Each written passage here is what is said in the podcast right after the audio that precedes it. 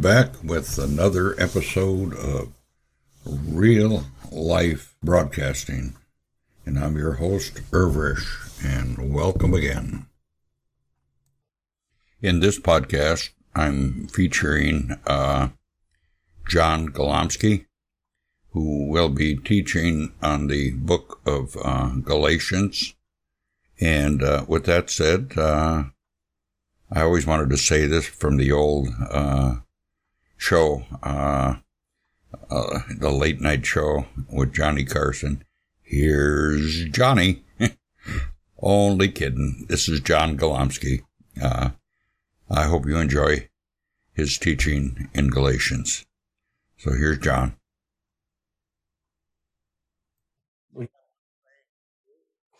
Because these kids heard the word of God and uh, and so we need to pray for them. So, anyway, okay, we're in the book of Galatians, and you can turn there. Uh, primarily, we'll be there, but we'll move some other places too. But uh, uh, well, we know that in the first uh, chapter, it says that uh, the book was written to the churches of Galatia. And we know that Galatia is a providence, and uh, probably Antioch and Iconium and Lystra and Derbe were the churches that this book was written to. Uh, and uh, because that's where Paul founded those churches uh, in his first missionary journey. So, uh, and he wrote because of a heresy uh, claiming that the Gentile Christians had to be circumcised and obey the Mosaic law in order to be saved. And uh, we all know that uh, the Apostle Paul was a great protector of the sheep. And then in, in chapter 2, verse 5, we can read that. Uh, Paul says, To whom we gave place by subjection no, not for an hour, that the truth of the gospel might continue with you. And Paul is the great protector of the sheep. And then I, I you don't have to turn here, but I wrote Deuteronomy chapter one down. And it says, says in Deuteronomy, if a prophet or a dreamer of dreams arises among you and gives you a sign or a wonder, and the sign or the wonder comes true concerning which he has spoken to you, saying, Let us go after other gods whom you have not known, and let us serve them. You shall not listen to the words of that prophet or that dreamers of dreams. But then it says this But that prophet or that dreamer of dreams shall be put to death. And just a little later on, he says, But you shall surely kill him. And then in Galatians 1, chapter 1, verse 6, Paul says, I marvel that you are so soon removed from him that called you into the grace of Christ unto another gospel, which is not another, but there be some that trouble you and would pervert the gospel of Christ. But though we or an angel from heaven preach any other gospel unto you than that which we have preached unto you, let him be accursed or let him go to hell. As we said before, so say I now again. if any man preach any other gospel unto you than that you have received, let him be accursed. Uh, very, very strong words uh, from the apostle and also in the Old Testament. And we can, from those words, see the seriousness of understanding the true gospel. And then in Galatians 2:18, since we're here, it says, "For if I build again the things which I destroy, I make myself a transgressor." And then 2 verses 15 and 16. We who are Jews, and then jump down to verse 16, knowing that a man is not justified by the works of the law, but by the faith of Jesus Christ. Even we have believed in Jesus Christ that we might be justified by the faith of Christ. And then in the last verse of, of this chapter two, he says, I do not frustrate, I do not deny, I do not confuse. These are all the different interpretations of this. But I do not do those things to the grace of God. And with that, let's let's pray. Uh, Lord, uh, we thank you uh, for this day and for the book of Galatians. Uh, we just praise you for it. Uh, I think it's such an important book in the Bible, and we praise you for it. And then, Lord, too, I, I think of uh, all them kids, and I, I, truly was blessed to see them sing. But Lord, we pray that the Word of God would touch their hearts. And so we pray for each of those kids and the kids that weren't here, uh, their families. We pray for their families. Uh, we just ask that you would work in each of the families. And uh, we pray that there would be fruit from this, this work last week. We do pray. In Jesus' name, amen. Okay. We are, we're in Galatians, and uh, we find that even today, in the church today, there is a problem with, with Galatianism. And uh, it is still with us today, this problem. Uh, it was in the past, the church was full of Galatianism, and it still is today. It hasn't gone away. Uh, the idea that works uh, somehow will give you favor with God and merit you favor with God is still with us today. And then we can turn to Galatians chapter 5, uh, verse 6, and read that verse. And it's quite similar to Galatians chapter 6, verse 15. But it says in, in verse 6, it says, But in Jesus Christ, neither circumcision availeth anything, nor uncircumcision, but faith which worketh by love. And then 16 or 6, verse 15, it says pretty much the same thing. It says, For in Christ Jesus, neither circumcision availeth anything, nor uncircumcision, but a new creation. And uh, I'll explain this a little more later. But what Paul is telling us is that circumcision, which is a religious act, means nothing to God. It availeth nothing. And uncircumcision, which is just natural, uh, means nothing to God. It means nothing. But what means something to God is the new creation. And uh, in verse 6 or for chapter 5 verse 6 it talks about believing and loving uh, what means to something to god is that we trust him and we love him and uh, this is something uh, that avails something to god and, uh, when we study the book of galatians we understand that uh, so we each have that question to ask ourselves and are we new creatures in christ you know, uh, are we born again, as we, we say? These are very good questions to ask ourselves, and we need to, to answer them for ourselves. I can't tell you one way or another. Uh, you have to answer that question yourself. But I did like what uh, Charlie Pfizer, I don't know how long ago, but I wrote it down. He talked about the new creation, what it is. And uh, I thought it was very interesting. It's we have a, a, natural inclination, the natural man, not to follow the things of God. It's that's something we have naturally. But uh, what happens is that changes when we're born again. And uh, I always say we gain a want to. All of a sudden, we want to follow God. We didn't have that before.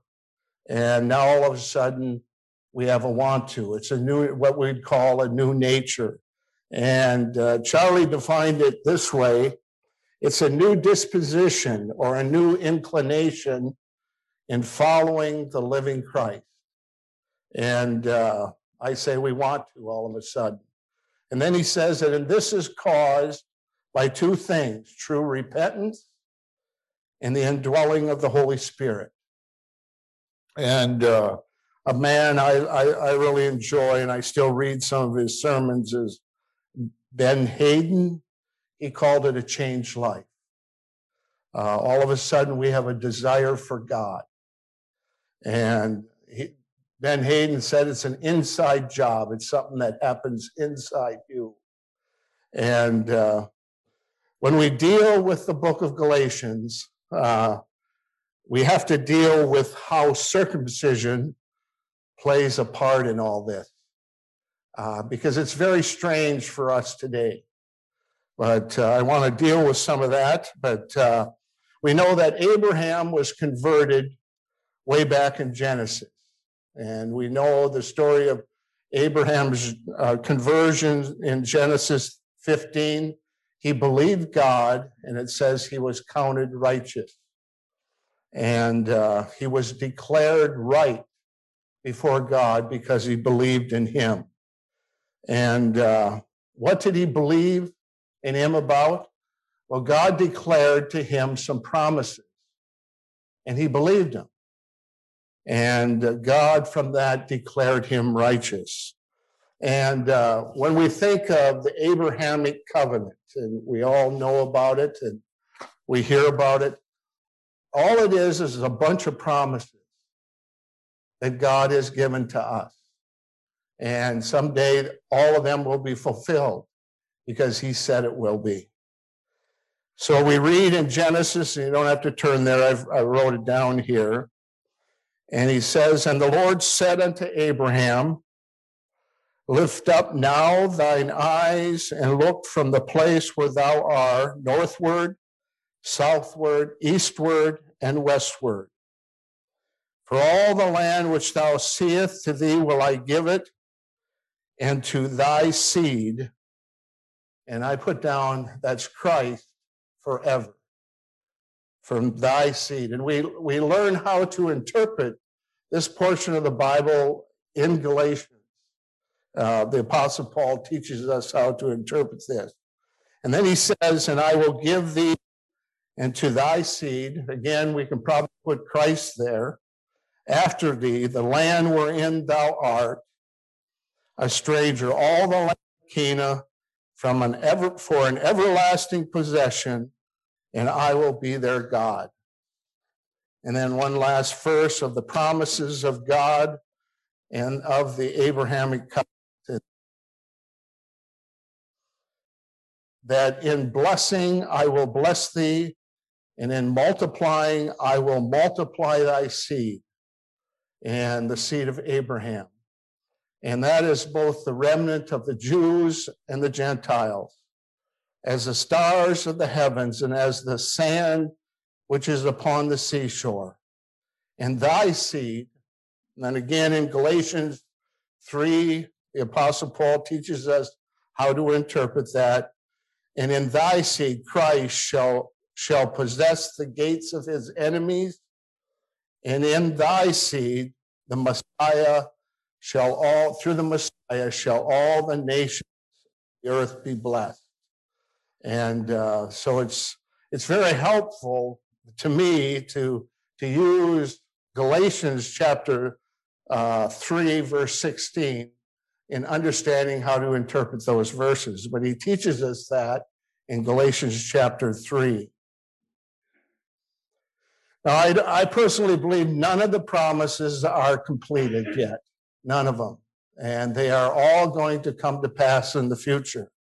And so we still are people uh, believing in the promises of God. Uh, but what God wanted the people to do is to be circumcised. And uh, to, to us, that is strange. I, I find that when I first heard that, that's the strangest thing in the world, I thought. But there is an interesting uh, note in my Bible And I think it'll somewhat help you understand it, this. Uh, it says here that in my note my Bible, said circumcision is not a Hebrew invention. It was used in Egypt from very early periods as an act, act of ritual purification, apparently a requirement for men who would work in the Egyptian temple. They were holy men separated to their holy service. And uh, I, I thought, you know, if that was the worldview at that time, considering circumcision, uh, no wonder why God used that as something he wanted his people to do. Because in Genesis 17 11, he tells us, You shall be circumcised in the flesh of your foreskin. In other words, you shall be separated unto me. You shall be a holy people, he was telling them. And the purpose of that separation, uh, that circumcision, and it shall be a sign of the covenant between me and you. And we know the covenant of promises that God made. They were going to be a people that were separated unto God, a holy people that believed in the promises of God. They believed. And uh, uh, we'll see how, that some of the people really uh, lived their whole lives believing in, in these promises to come true. Uh, we know even today we are waiting for the second coming of Christ, the fulfillment of some of these promises. Well, in, in, in that chapter 17, it's interesting that it took 13, at least 13 years before Abraham obeyed, before he was circumcised. Uh, we know that he tried to fulfill the promises of God by works uh, with Hagar. He had a child with Hagar, and he was going to fulfill the promises of God. And we learned from that that uh, works will never fulfill the promises of God. Works will never get us to heaven. Uh, we learn from that, and, and that is explained in Galatians chapter 4, as uh, 4 verses 22 through 26. And so we learn that from the book of Galatians. Uh, God has promised to justify the ungodly. And then he tells us in Galatians 2:16, which we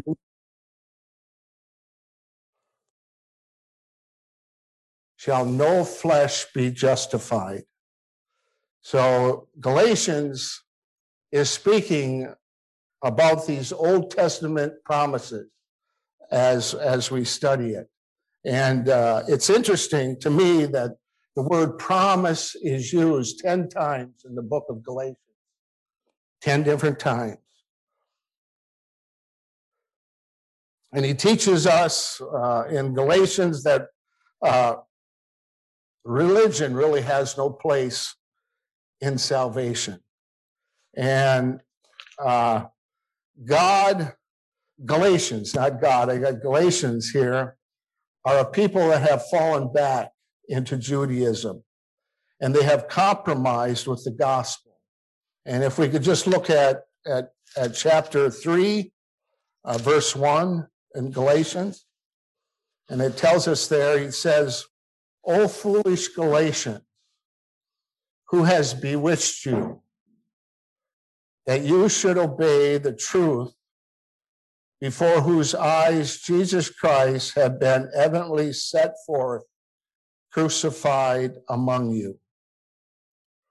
So we, we find that Paul says, I clearly presented the gospel to you, that it was only through the work of Christ that you would ever be justified. Uh, but they did not obey the truth. And that's what is shared. They did not obey the truth of the gospel, but they fell back and began to compromise with, with the Jews. Uh, well, today, uh, even today, as we think of Galatianism, we have a movement within the church. Uh, it's called ecumenicalism. Uh, and it seems to me uh, a movement within the church that will completely ignore the book of Galatians. It'll completely ignore it. And for, for the sake of getting along, uh, we know that ecumenicalism and denominations have, have taught for years that uh, a person is saved by being, being good. And uh, what we call the good man theory, uh, that if you perform enough good acts, uh, be saved. So, and that is the social gospel. But there's never a conversion to Christ and entering a relationship with Christ. There is not that. And then there's the, the common, what we'd call common law Christian. I, I was raised in the Christian church, so I must be a Christian. Again, there is no conversion to Christ. There's no turning to a relationship with Jesus Christ. And uh, we think of Galatians, uh, baptism, infant baptism, and adult baptism, plus works gives salvation. Uh, we have speaking in tongues as a to gain eternal life. You get the Spirit by speaking in tongues. And then you have uh, the sacraments of the Catholic Church. Uh, and the spirit of ecumenicalism teaches us to ignore the fundamentals of the church, of the, of the Bible. It teaches us to, to just get along. And as we, we know the political issue and solve these political issues. And so there's there, there's lot of Galatianism within the church. And uh, maybe there's a place for some of that. Timothy 4 3, it says, For the time will come when they will not endure sound doctrine. And one of the soundest doctrines is God, and they're going to miss that by ignoring the word of God. And uh, Galatianism is present with us today, but the Galatians, the book of Galatians, teaches us that it's Christ alone that will save us. And just like Judaism, if you read in Romans 9 27, Paul says generally that Judaism is bankrupt. The Christian church is bankrupt too. And I, I, I just like uh, he says the number of the children of Israel to be are as the sands of the sea, but a remnant will be saved, a, a small percentage of them. And uh, I think he can say the same thing about the Christian church. Children of the church be as the sand of the sea, only a remnant will be saved. And I think we have to realize that and realize that we're never going to transform uh, the Christian church as a whole. But uh, what dominates those churches is Galatianism. And uh, uh so we are to be separated from that. In, in uh, Galatians 6:12, talking about Galatianism, Paul says they make a fair show in the flesh. And when you think of uh, the religions of Christianity, what do they do? But have their baptism and their big ceremonies, their first communion. Uh, they make a fair show in the flesh, uh, but it's not a changed heart. And the Bible, which I like, is it, it gives us a characteristic of the remnant, of those that are truly saved. And I wrote some of those down here. And uh, a truly saved person knows he is a sinner. And he has separated himself unto God. Uh, they know they're ruined, that uh, they cannot get to heaven based on how good they are. And they count on God and his word for eternal life. And every Christian that has a heart that is right with God knows that he is a bankrupt sinner and he finds his relief in the grace of God. And that's through Christ. And uh, I have here as one of the marks of a Christian is they love his appearing. They just can't wait till the Lord comes back. And these are uh, great characteristics of, of, of, Christians. And I think it's in Ezra, I'm not real sure where it's at, but where they were going to rebuild the temple after Babylon destroyed it. And so they're coming out of Babylon, and only a certain percentage came. And it talks about that they, they celebrated uh, the Feast of Booths or the Feast of Tabernacles. And they, they, it says there they never did that. The last time they did that was in Joshua's time. But they, they celebrated the, uh, the Feast of Tabernacles. And what the Feast of Tabernacles is, uh, it is that someday God is going to dwell with us on the earth. And here they are in the ruin of their, their uh, temple, believing that someday God is going to come back and dwell amongst them. Unbelievable faith. I think it's, it's remarkable. But uh, when we think of the remnant in the Bible, and I think of uh, what Charlie had to share last week, uh, uh Naomi, uh, she, she calls herself Mara, meaning that she is ruined and she is bankrupt. And, you know, now, and I know what's going to happen in the, the story of Ruth, uh, she is going to experience the grace of God because of she has taken her proper place, and now the grace of God can work in her life. But one of the, and I want us to turn there, it's in First Samuel chapter 4. And I, I really, I love this story. Uh,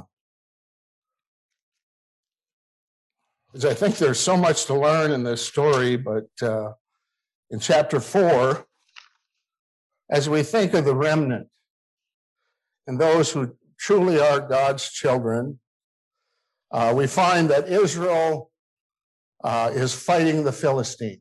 So we come to, to verse 2, and they find that they are in a battle with, with the Philistines. And we find that, uh, well, it says, and the Philistines put themselves in array against Israel. And when they joined battle, Israel was smitten before the Philistines and they slew of the armies in the field about 400 men, or 4,000 men. And uh, so they were beaten in the battle. And then they asked the question why did the Lord allow this? Why did this battle go so array for us? And uh, which was a good question to ask. But you know, they were so confident in themselves that they said, hey, let's bring the ark of God into the battle. They did not even question their own spirituality. Uh, said, let's bring the ark of God into the battle and we're going to win. And we get on here and uh, they, they says, well, they ask the question, Where, wherefore has the Lord smitten us today before the Philistines? And they said, Let us fetch the ark of the covenant of the Lord out of Shiloh unto us, that when it comes amongst us, it may save us out of the hands of our enemies. And then in verse 5, and when the ark of the covenant of the Lord came into the camp, all Israel shouted with a great shout. They were excited that the ark was there. You know, and I I, I thought, now, did they have faith in the power of God? Uh, or faith? Uh, I, I, and then I thought of Christian concerts. If you ever see a big Christian concert, uh, uh, all the cheering and stuff that goes on there. but they cheered. And, and when the ark came amongst them, and when the ark of the covenant of the Lord came into the camp, all Israel shouted with a great shout, so that the earth rang again. And some say the earth shook. And when the Philistines heard this noise of the shout, they said, What meaneth the noise of this great shout in the camp of the Hebrews? And they understood that the ark of God was come into the camp. And the Philistines were afraid, for they said, God has come into the camp. And they said, Woe unto us, for there has not been such a thing there, thereof. Woe unto us. Who will deliver us out of the hands of these mighty gods? These are the gods that smote the Egyptians with all the plagues in the wilderness. And then the leaders must have said to the, the Philistine soldiers, Be strong and quiet yourself.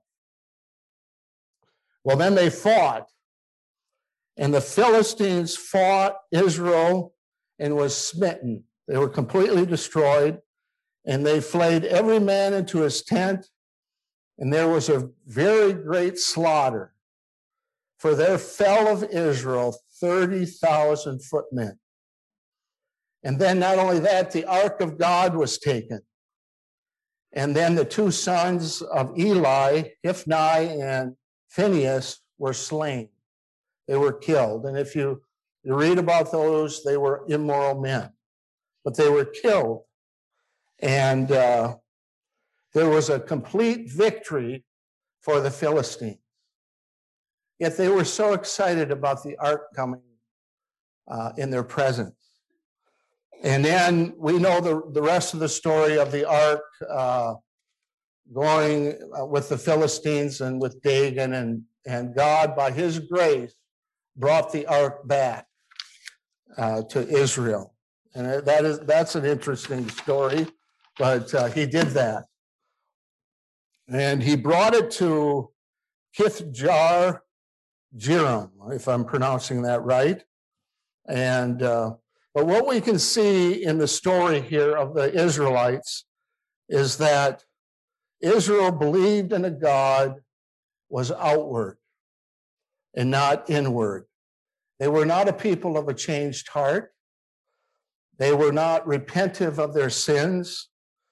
Their hearts were not dedicated to God, and God was not their true God.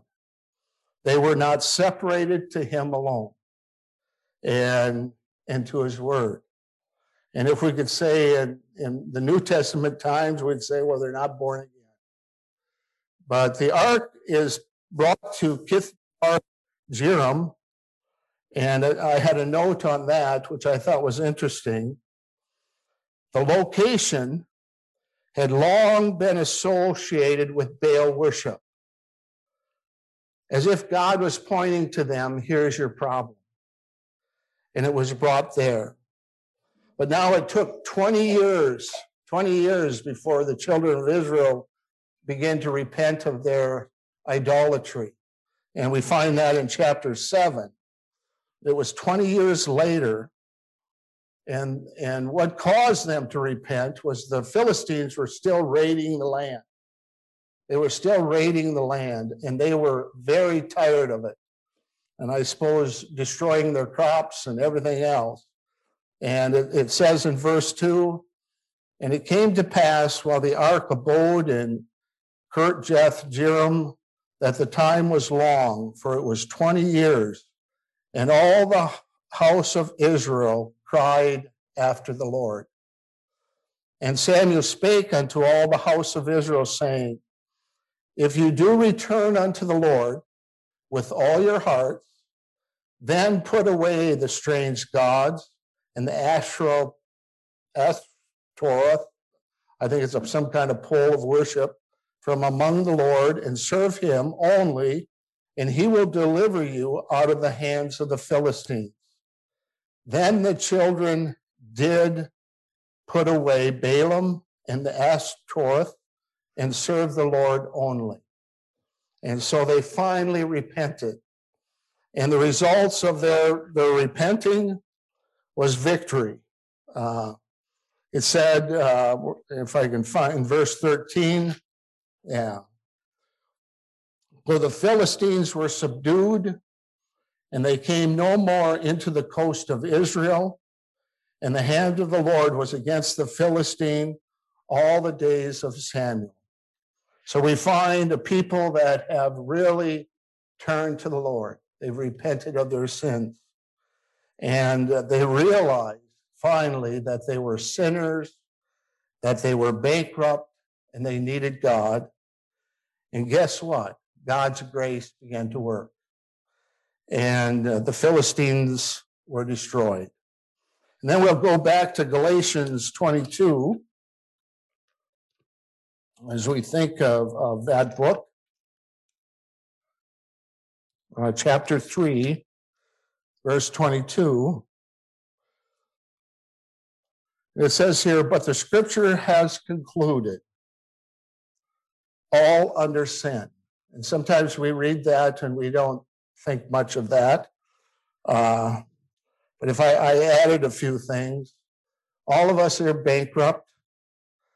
All of us are ruined. All of us are helpless. All of us are ungodly. And then it says that the promise by faith of Jesus Christ might be given to them that believe. And we sang that song, Jesus paid it all. And that's the that's our proper place. And he is our proper savior. And then he said in, in 614, uh, the Apostle Paul said, But God forbid that I should glory, glory in circumcision or baptism, or that I'm such a good person. God forbid that I should glory save in the cross of the Lord Jesus Christ, by whom the world is crucified unto me and I unto the world. And uh, the Apostle Paul put uh, things in its proper perspective that we should only glory in Christ. And why? It's because Jesus Christ has done the great work and he loves us and cares for us. And then verse 16, it says, And as many as walk according to this rule, and I want to say of putting Christ the head of your life, he says, Peace be on them and mercy and upon the Israel of God or the remnant, I guess. Uh, and so each of us, as we study the book of Galatians and all of the scripture, we all need to take our proper place, and then the grace of God can fall upon us. And believe me, we all need a changed life, and we do. So let's just close with prayer. So, Lord, uh, we thank you uh, for your words. And Lord, uh, we just pray that we uh, realize how, how much you love us and care for us. And uh, someday you're coming, and we look forward to that. We just thank you for this day. In Jesus' name, amen.